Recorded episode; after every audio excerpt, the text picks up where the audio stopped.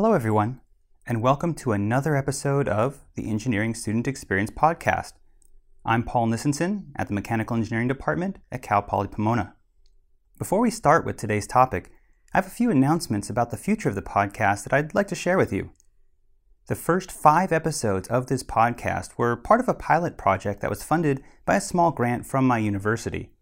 There was a lot of trial and error as I learned firsthand how to create and distribute a podcast, and although it does take a surprisingly large amount of time to plan, record, and edit each episode, and then, of course, make the episode available to you, I think I've found a workflow that makes the entire process manageable. I also got some feedback about the first five episodes from current engineering students at my university because I wanted to know whether they felt listening to the interviews was a good use of their time and whether I should continue making more episodes in the future. After all, one of the main purposes of this podcast is to help current and future engineering students make better decisions. If the engineering students didn't feel the episodes were useful, then maybe this podcast idea wasn't that great after all, and I can move on to something else. Well, after receiving feedback from about 50 engineering students, I was very happy to hear that their feedback was pretty positive, and it really inspired me to continue on with this podcast for the foreseeable future. Now, since it does take a lot of time to make each episode, and I'm working on this podcast as a side project, my goal is to get a new episode out to you every month or two, but we'll see if that's a reasonable long term goal. So I'm recording this episode in September 2019, and it's my hope that if you discover this podcast a couple years from now, you'll have access to a large library of conversations to help you make a more informed decision about whether to pursue engineering, how to succeed as an engineering student, and how to succeed as an engineering professional. And for those of you who have been following this podcast from the beginning and are eagerly awaiting the next episode, please bear with me as new episodes are created and then released. I have a couple more short announcements before we get started. During the pilot project phase of this podcast, the availability of the podcast was limited to my department's YouTube channel. So I spent the past summer making the podcast available on more platforms, and you can now listen to this podcast through your favorite podcast apps such as Apple Podcasts, Stitcher, Google Play Music, Spotify, and many other platforms. The podcast will continue to be available on my department's YouTube channel as well. Finally, the podcast now has an email address, T-E-S-E podcast at gmail.com. And feel free to send messages if you have any suggestions or comments, and I'll try my best to respond to everybody. Okay, that's enough announcements for now. Let's move on to today's topic. So recently, I visited a summer program for high school students here at Cal Poly Pomona called the Cal Poly Pomona Polytechnic STEAM Academy. This program takes a few dozen high school students from the local community and gives them the opportunity to connect with other local high school students, meet Cal Poly Pomona students and faculty and learn from them, and collaborate with people in industry through team-based, hands-on projects. Now, over the past decade, the term STEM has become very popular in K 12 education and higher education. And in case you haven't heard this term before, STEM simply stands for science, technology, engineering, and math, and there are now a lot of programs that try to get students interested in pursuing majors in those fields. The STEAM in STEAM Academy stands for Science, Technology, Engineering, Art, and Math. So students in the STEAM Academy are not only exposed to some current technologies, but also consider the design of the technology and its social impact, which is where the art comes into play. Students also practice essential skills for the workplace, such as team presentations and online communication, which also have aspects related to art. And in case you're interested in learning more about the program, I'll include the complete mission statement of the STEAM Academy in the show notes. So, why am I talking about this program? Well, I had the opportunity to spend about half an hour with some of the STEAM Academy students to find out what topics they would most like to hear about on future episodes. You know, what are the issues and topics that would help these high school students make a better decision about whether to pursue engineering and how to succeed as an engineering student? I mean, I personally have been immersed in the world of higher education for the past 20 years, first as an undergrad student, then as a graduate student, then as a postdoctoral researcher, and now finally as a faculty member. And it's impossible for me to put myself back into the shoes of someone who has never attended college before. So I was very curious to hear what these high school students had to say. And as I was talking with the students, it quickly became apparent that there's a lot of important basic terminology that my colleagues and I take for granted, but which are completely unknown to most people outside of a university environment. For example, if I use the term graduate school in a conversation with a guest, many high school students may have no idea what I'm even talking about. Some high school students may know that graduate school is where you can earn advanced degrees such as master's or PhDs, but have no idea what's required to earn those degrees or how to apply to graduate school or whether it's even necessary to go to graduate school at all. So, in this episode and many other future episodes, I will be discussing basic terminology and basic concepts that will help current and future engineering students have a better understanding of how universities work. Many of these topics can be explained relatively quickly without needing a lengthy interview, so some episodes, like today's episode, will just involve me talking to you. Today I'm going to talk about how to properly address your instructor, which is related to understanding all the different titles and ranks that your instructor may have. I need to give a few caveats about today's topic. First, everything that I discuss in this episode applies to institutions of higher learning in the United States, since that's what I'm most familiar with and where most of the listeners are from. I teach at a university in California and haven't spent any time teaching outside of the US. Although other countries may use similar titles and ranking systems for instructors, there can be some significant differences. The second caveat is even within the US, you can encounter a variety of titles and ranks from one institution to the next. So I'm going to try to be as general as possible in today's episode, but just keep in mind that there may be some exceptions out there. And the final caveat is I'll be using the term instructor to refer to the person who lectures and is ultimately responsible for assigning a grade. Many institutions also have teaching assistants, or TAs, to help the main instructor run the course. And these TAs are usually graduate or undergraduate students who are hired to do things like run discussion sections and grade homework and tests. Everything I talk about today only applies to the main instructor, not the teaching assistants. All right, with those caveats in mind, let's begin.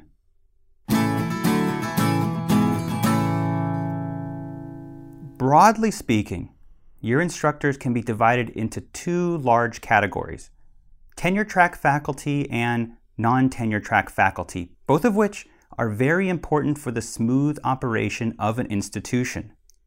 First, we'll talk about tenure track faculty members. This category of instructors usually has many roles. Not only do they teach courses, but they may also spend a lot of time conducting research, providing service to the university by serving on committees and doing outreach, mentoring graduate and undergraduate students, and helping with student advising and the amount of time a tenure track faculty member is required to spend on each of these different categories will depend on that particular institution. The tenure track faculty members also are responsible for overseeing the curriculum and making changes to the curriculum whenever necessary. Tenure track faculty members usually begin their career without a special status called tenure.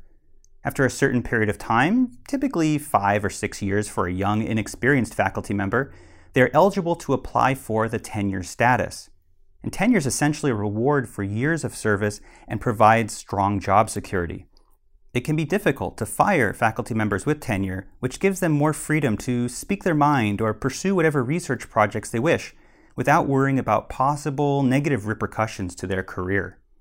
Receiving tenure is not automatic, and tenure track faculty members usually work very, very hard to earn that tenure status. Sometimes faculty members are denied tenure and leave that institution to find a position elsewhere. For tenure track faculty members, there are various ranks that can be attained. Most new faculty members will start at the lowest rank, which is assistant professor. When an assistant professor applies for tenure, again, usually after five or six years, often he or she will apply to be promoted to the next highest rank at the same time, which is associate professor. Most associate professors will work for another four to eight years before applying for the final rank called full professor, which is usually simply referred to as professor for short. So if you go to a department's website and look at their faculty page, you'll see a mix of assistant professors, associate professors, and professors. You won't see information about whether someone has been tenured yet, but it's usually safe to assume assistant professors are still trying to earn tenure, while full professors already have tenure. As one moves up the ranks from assistant to associate and finally to full professor, there's an increase in prestige and a pay raise, which is always nice. Okay, so I've thrown a lot of terminology at you. In order to make this more relatable, let me give you an example of my own career path so far.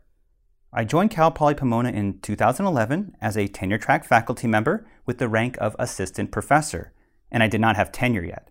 Six years later, in 2017, after a lot of work, I received tenure and was promoted to associate professor at the same time.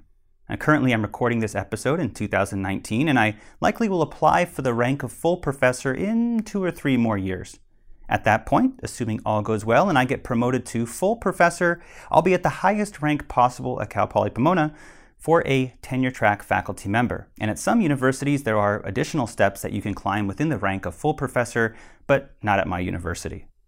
So now that we've spent a lot of time discussing tenure track faculty members, let's turn to the other category of faculty, which are the non tenure track faculty members.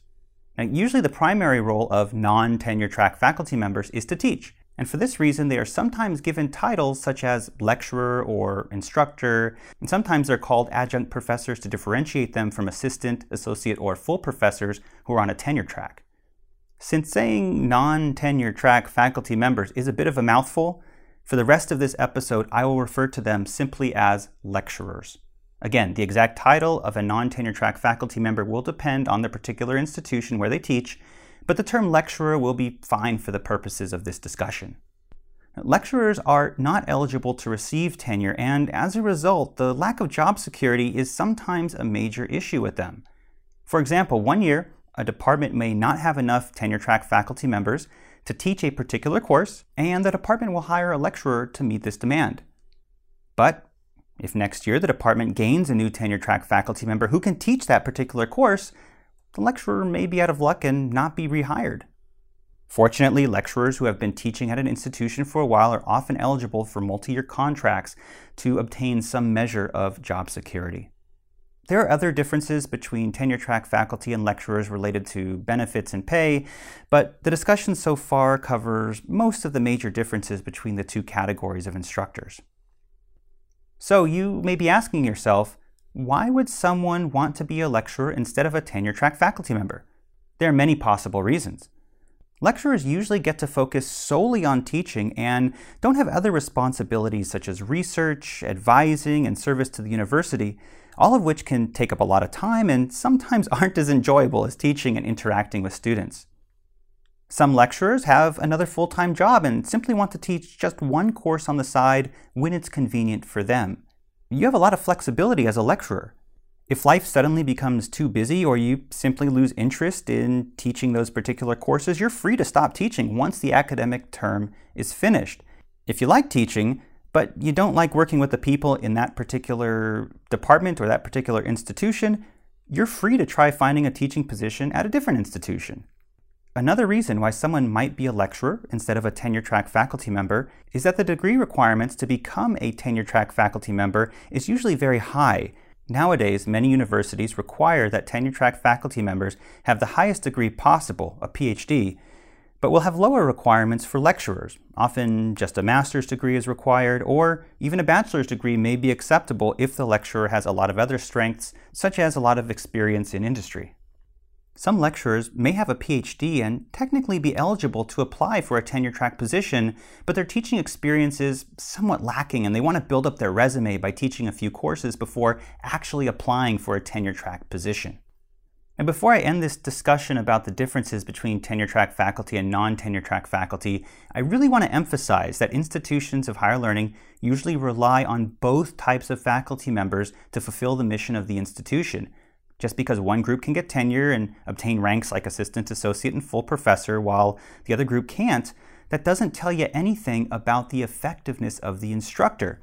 I've known lecturers who are amazing teachers, and I've known full professors who are, let's just say, uh, much less effective at teaching, and vice versa. Now that you hopefully have a better understanding of the two major categories of instructors, I want to discuss a couple other important titles that your instructor might have earned. Many of your instructors will have earned a PhD, which is the highest degree possible, earning them the title doctor.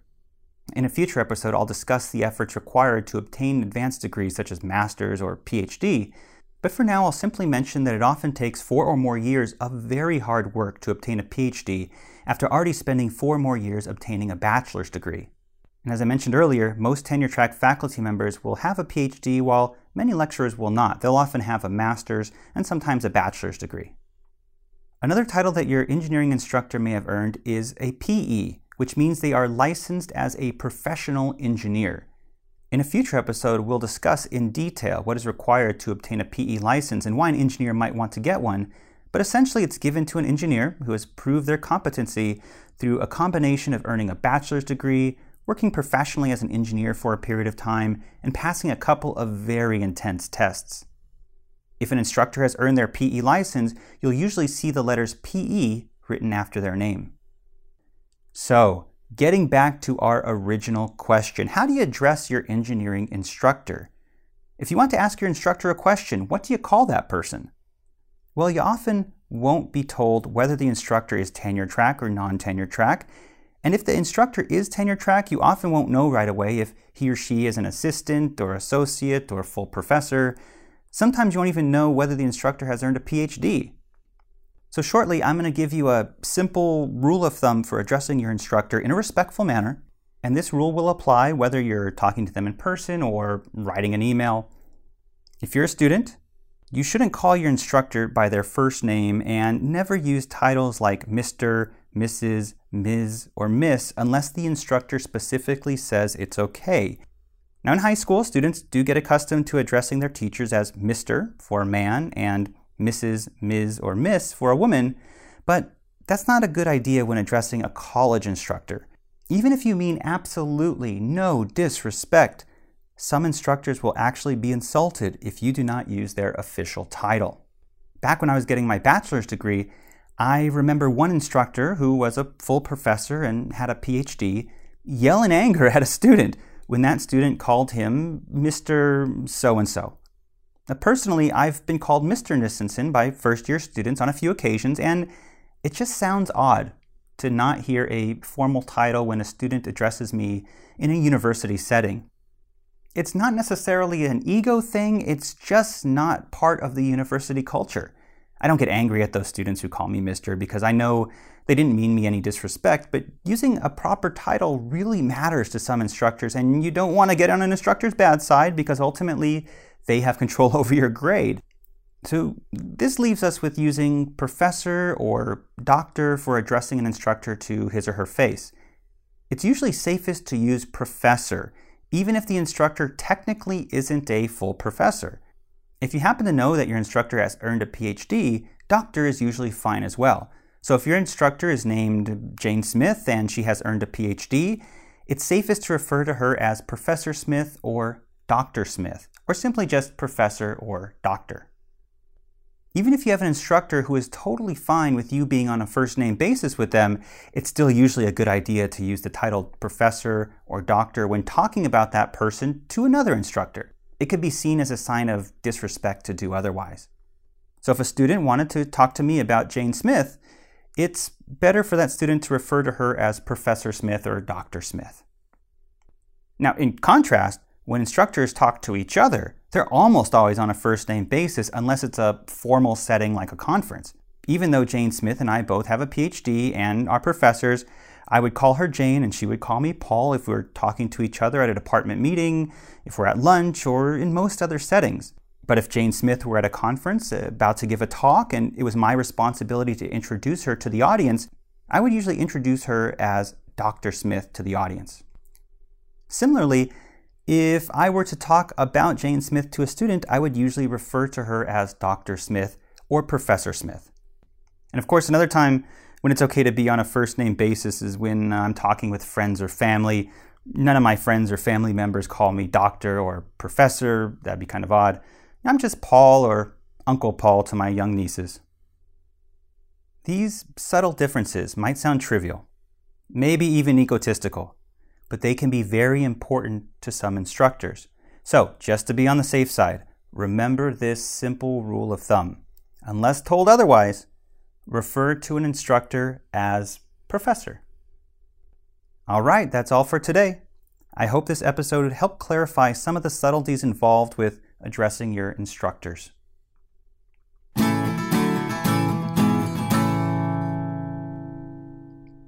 If you enjoyed this podcast, there are a few ways to support it. You can subscribe to the podcast using your favorite podcast app, such as Apple Podcasts, Stitcher, Google Play Music, Spotify, and many others. You can rate this podcast and leave comments on whatever app you use to listen to the podcast. And finally, you can help spread the word about this podcast by telling your friends or family or sharing on social media.